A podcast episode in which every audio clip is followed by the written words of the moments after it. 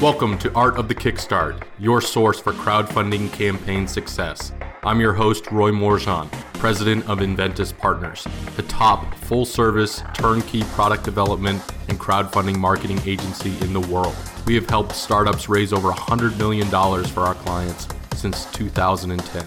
Each week, I'll interview a crowdfunding success story, an inspirational entrepreneur, or a business expert in order to help you take your startup to the next level with crowdfunding. Art of the Kickstart is honored to be sponsored by BackerKit and the Gadget Flow.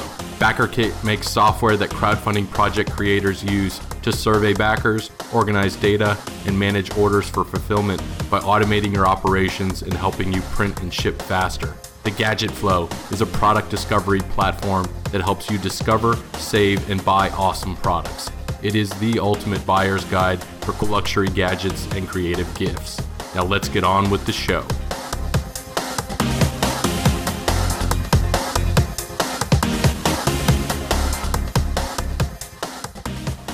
Welcome to another edition of Art of the Kickstart. Today I am super excited because I am joined by the super talented Cathryn Lavery, CEO and co-founder of BestSelf Co. Cathryn, thank you so much for joining us today on Art of the Kickstart. Thanks, Roy. It's great to be here. So I am really excited because you are one of the uh, the OG Kickstarter creators that have done more than one campaign, more than two. You are have done now four campaigns on Kickstarter, as I've just found out. Uh, with most recent successful campaign Tempo with over a thousand backers, and then your uber successful campaign for the Self Journal back in 2015 that had over 6,500 backers. So let's give our audience a little bit of background here on Cathryn and of BestSelf Co. Where did it all start, and you know how did you guys begin the company? So we started with the Self Journal, which is a three month based goal planner, which was the original three month based planner essentially, and we started that just because it was a pain point that we had. We were scratching our own itch, and whenever it came time to like actually create the thing, we're like, okay, this is gonna be really expensive if we do one offs because we just wanted it for ourselves. And so I'd done um, a couple of Kickstarters before and thought, well, you know, why don't we validate the idea on Kickstarter and make sure people actually want it before, you know, in case we end up with a garage full of um, product that nobody wants. So that's kind of why we decided to go there. Um, again, because I'd done it before, it's a great way to build a tribe around a product get product feedback before it even launches. So, you know, the product that we started with on the campaign and the product that we ended with was actually um, improved through feedback from customers. So, it's just a great platform to reach your audience in a way, you know, that when you're just starting is super important. So back in 2015, Kickstarter was just really starting to get a little bit more of the mainstream traffic and publicity um, that we all know and recognize the brand for what it is now. Were there any alternative ways that you guys looked at instead of using crowdfunding that may have, you know, been able to bring this product to market outside of using Kickstarter as a means to validate the product and overfund so that you could build a company around it? I mean, at the time we looked at you know there's the uh, product launch formula that jeff walker has that my co-founder was like oh we should do this because kickstarter is a lot of work you know at the beginning you know doing the video and all of the things that go along with launching a kickstarter. Um, i was pretty much gung-ho on kickstarter from the beginning just because i'd seen success with it before and knew what what the undertaking was. And you know the work to put it up at the start the benefits way out, outweigh the cost in my opinion so it in reality, no, not really. Um, I tried other things before, and this is the one that I thought was going to be most successful. So let's talk about the product development process there. Had you guys done anything in terms of creating a journal before or anything along this? And then how did you go about deciding what to put in the journal, how to make it, manufacture it, source it, all of those things? So I used to be an architect, so I'm used to like creating real things between like furniture and buildings and the rest of it. And then I'd also been on the editing team for a book in the past, actually when I was in, in university. So I kind of knew what like putting a book together meant. Before we'd created the product that became the self journal, we were writing the structure into a Moleskine format, which just gets old when you do it day in, day out. So as having a design background, I was pretty confident in my you know ability to create like a physical product that would be manufacturable just because I had some past experience with it. What were some of the challenges that you encountered when designing the product for the first time?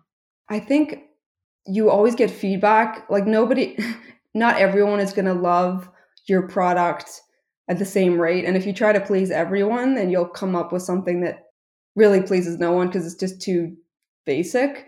So I think at the beginning it was it, as a like a designer and creator, I was struggling with like, okay, which feedback do you take into account versus what you just kind of be like, oh, this is a very niche idea that someone has, not something that's going to be applicable to the masses. So during our Kickstarter, we actually did a lead gen where we gave the product PDF for free. So you give us your email and we give you the PDF, and that way people could print it and try it out before they bought it.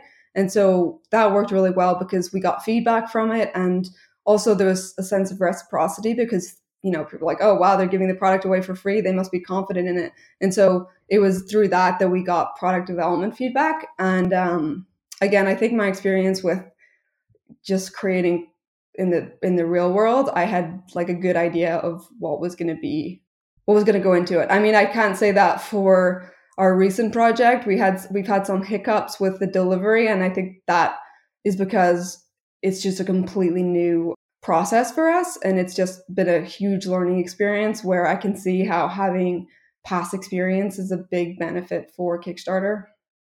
Absolutely.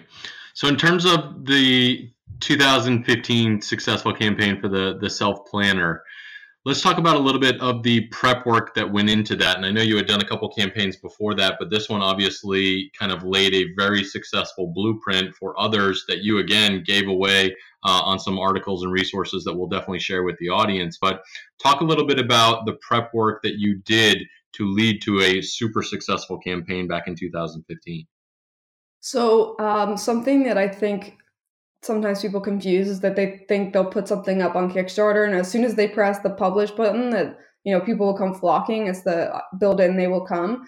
And what we did prior to our Kickstarter was that we built an email list of very targeted people interested in productivity and goal setting and achievement because we we're basically starting from scratch with this whole you know product and company. So over the three months prior to the launch, we we're systematic and okay, what can we do to build this email list that when we launch, um, we can have people buying the product. So that was creating content around subjects that the people that would want this product would be interested in, and then doing content upgrades with that. So say we're like, okay, why is creating a morning routine important? And then there's a content upgrade of here's the morning routines of 30 highly successful people that you can copy and try and make your own. And so people are reading this good content article and then they're like, oh, great. And they put their email in, and then we can later target them when we launch the campaign. And we did a giveaway of, again, products around like our favorite books and software and, you know, gadgets around, you know, performance. And if we do that, the only people that are going to be interested in that stuff is the target market that we do. Like if we had done an iPad or a MacBook Pro, we got would have got a ton of more entries, but it would have been very diluted and we wouldn't know who actually is interested in the product that we want to sell. So the giveaway helped us build an email list specifically targeted to people that would be interested in the product that we were going to launch. Um, we did, you know, it was between content giveaways and like asking friends that we knew in the space to like share it once it was live. That that was kind of, you know, where we started. Excellent. So, in terms of building out the database, getting all the people in there, customizing the approach, creating really great killer content that obviously got shared. There's some great resources out there that you guys use to, you know, really get the content shareable to the right audience, which I think is something that's really important that you alluded to that yeah, if it was a you know a cool new Apple tech product, everybody would have signed up because everybody's a, a, fanboy or girl of those products. But since this is very specific to, let's say, the the entrepreneur or someone that's really wanting to set goals and plan out, you know, the, the 13 week plan, this really you know spoke directly to them, which is why I think you guys were so successful very early on on the campaign because the product resonated with the specific audience that you were going after. So let's t- talk about, you know, in terms of deciding on that target market and audience, how did you do, you know, successful outreach to them? Was it more through the advertising side and drawing them into the content? or was it you know deeper than that with personalized messaging to them? So we we at the beginning of the campaign we sent personal messages to each um, person, and I'd done that on previous campaigns before, so I knew that you know if you just add a little personal touch, it doesn't even have to be much more than their name or th- something like that. People are just much more responsive. So it was that. It was building up. I was already. It was the target market was essentially like us. So it was me targeting people like me and a lot of those people i would already, already had connections with within like facebook groups or and they were loose connections but i knew how to talk to the customer just because i was the customer so i was really talking to myself and, and my friends which made it easier to target. If, if you're going for a market that you have no experience or um, it's not you then it's it's you, you have to rely more on you know talking to people in that market or or ads or things like that. We didn't actually run that many much ads at the beginning. We did do some things for the content upgrades but once we launched i think it was about two weeks in that we actually started cranking on the ads got it so the campaign itself obviously got some great press coverage you know outlets like biz insider even had arianna huffington you know tweet about it inc magazine the new york times etc what were some of the factors there for the success from getting great coverage for the the launch? So the like the Arianna Huffington thing was completely out of the blue. I had written a post, um, which one of the things was Medium was it wasn't just starting, but it was like an emerging platform. And so my whole thing was if I can create really great content and get in front of people that I wouldn't otherwise get in front of because again we were starting from scratch so we didn't have an email list. So i'm like where do i go? Or and i think listeners should figure out where are the people that are going to buy their product? Like where do they hang out? Is it like reddit or medium or whatever it works for them? So for me i was thinking okay medium is a ton of people that read about you know how to perform better and things like that how do i get in front of those people um, with content and just create really great content and so that was like the overall strategy. And Arianna Huffington happened to tweet out one of my articles because she just liked it on the day that we launched, which was awesome. And then what I did was on the Medium article, once the campaign was launched, at the bottom of each article, I mentioned that we were live on Kickstarter so that all these people that have read this whole thing might be like, oh, let me click through and support this this product, or maybe I've itched some sort of thing that they are interested in and they want to reciprocate by supporting the campaign. And I, I know I wrote a pretty detailed post for Sumo, and a lot of people found interest in that and supported just because they thought it was super interesting. Absolutely. So, with all the marketing efforts that you put forth for all of the projects, or maybe you know this the self planner individually, what led to the greatest ROI, if you will, for the campaign itself? I think the uh, medium and the giveaway. So our whole thing was how do we get funded as quickly as possible? So our public like facing goal was 15,000 and you know we we created rewards like early bird rewards and limited rewards so that we wanted to get as people pledging as soon as they started so that we could get funded quickly because on Kickstarter the momentum as you know is getting as many backers as possible within the first like 24 to 48 hours. And so that was our only goal. So it was all this build up with content and giveaways and kind of, you know, was it the agitate solve model where we like talk about the problem in like an email series and then we we're like, okay, here's the solution. So that's kind of how we sort of launched it. Nice. Did that did that answer your question? Totally. Yeah. So I knew earlier you had mentioned getting a lot of backer feedback and then putting that potentially into the product. And, you know, I always go back to the old Henry Ford quote of if I had asked people what they wanted, they would have said faster horses.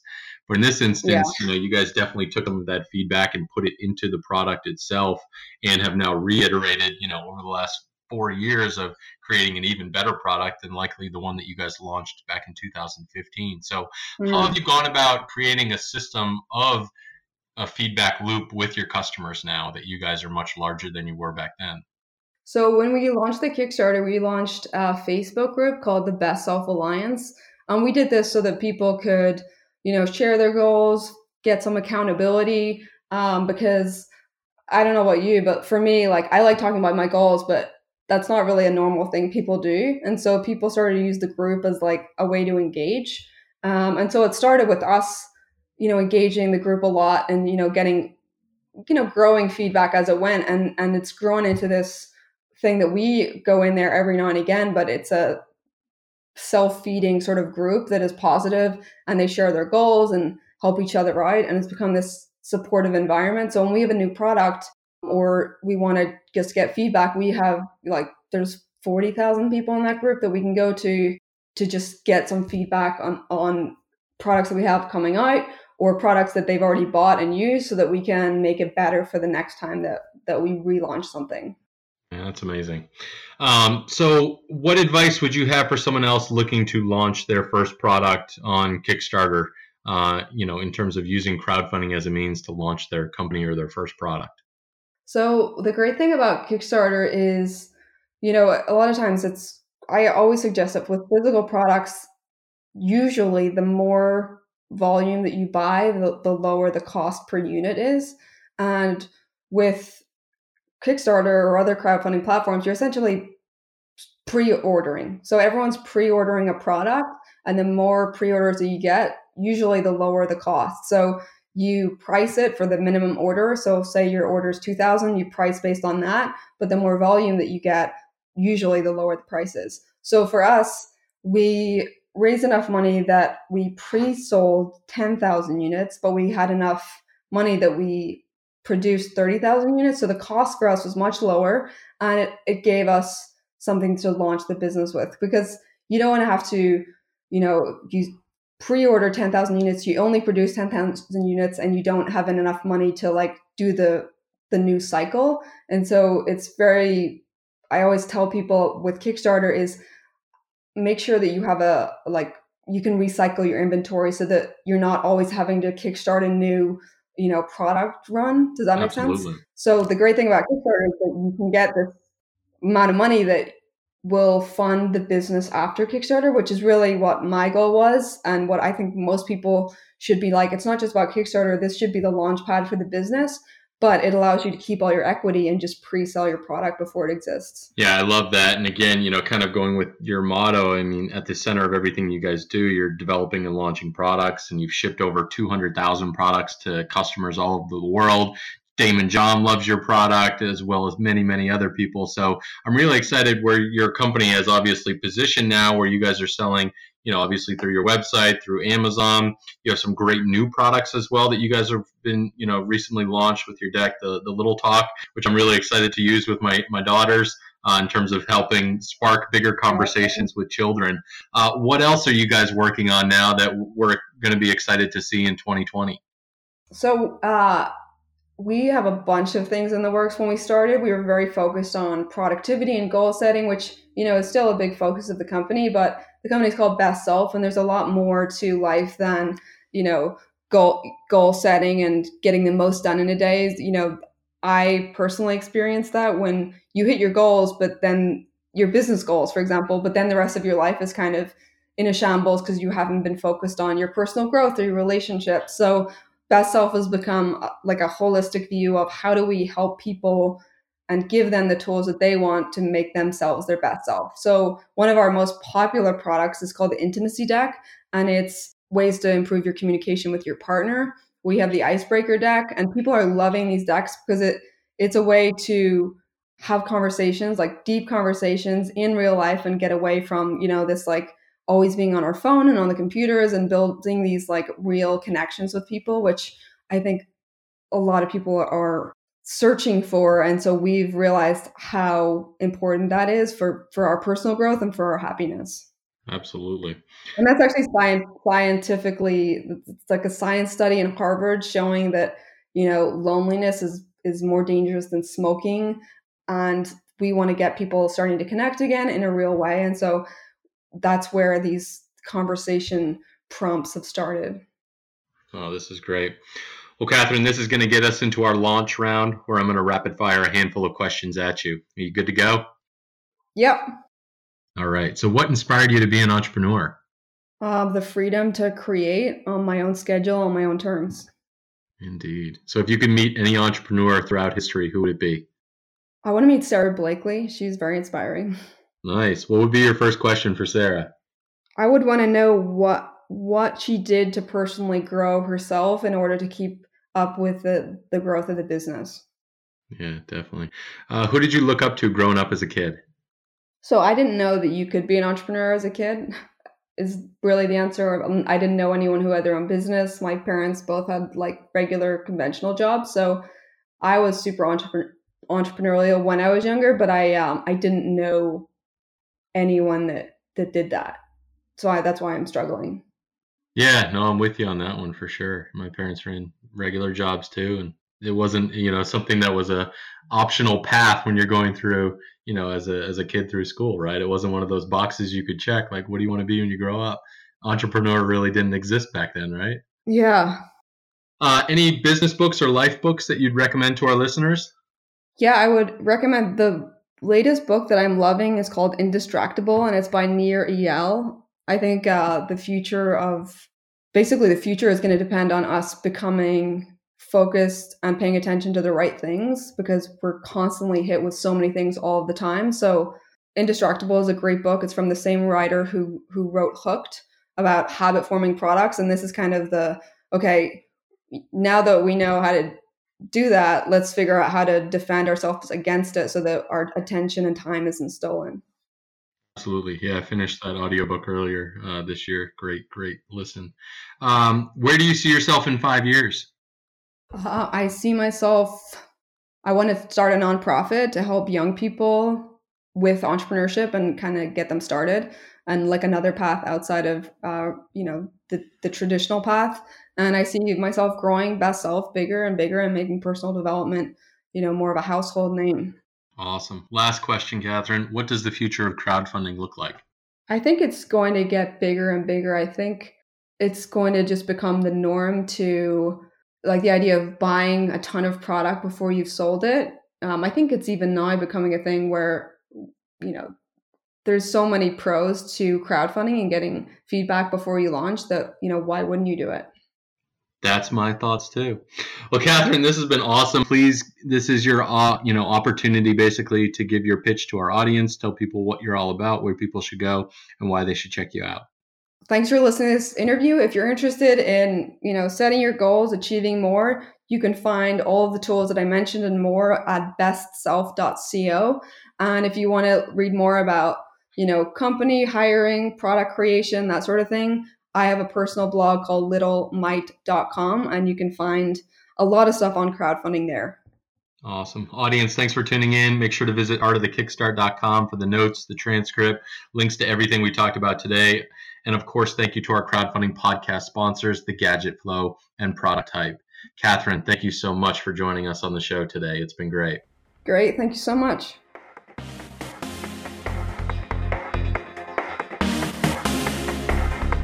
Thanks for tuning in to another episode of Art of the Kickstart, the show about building a business, world, and life with crowdfunding.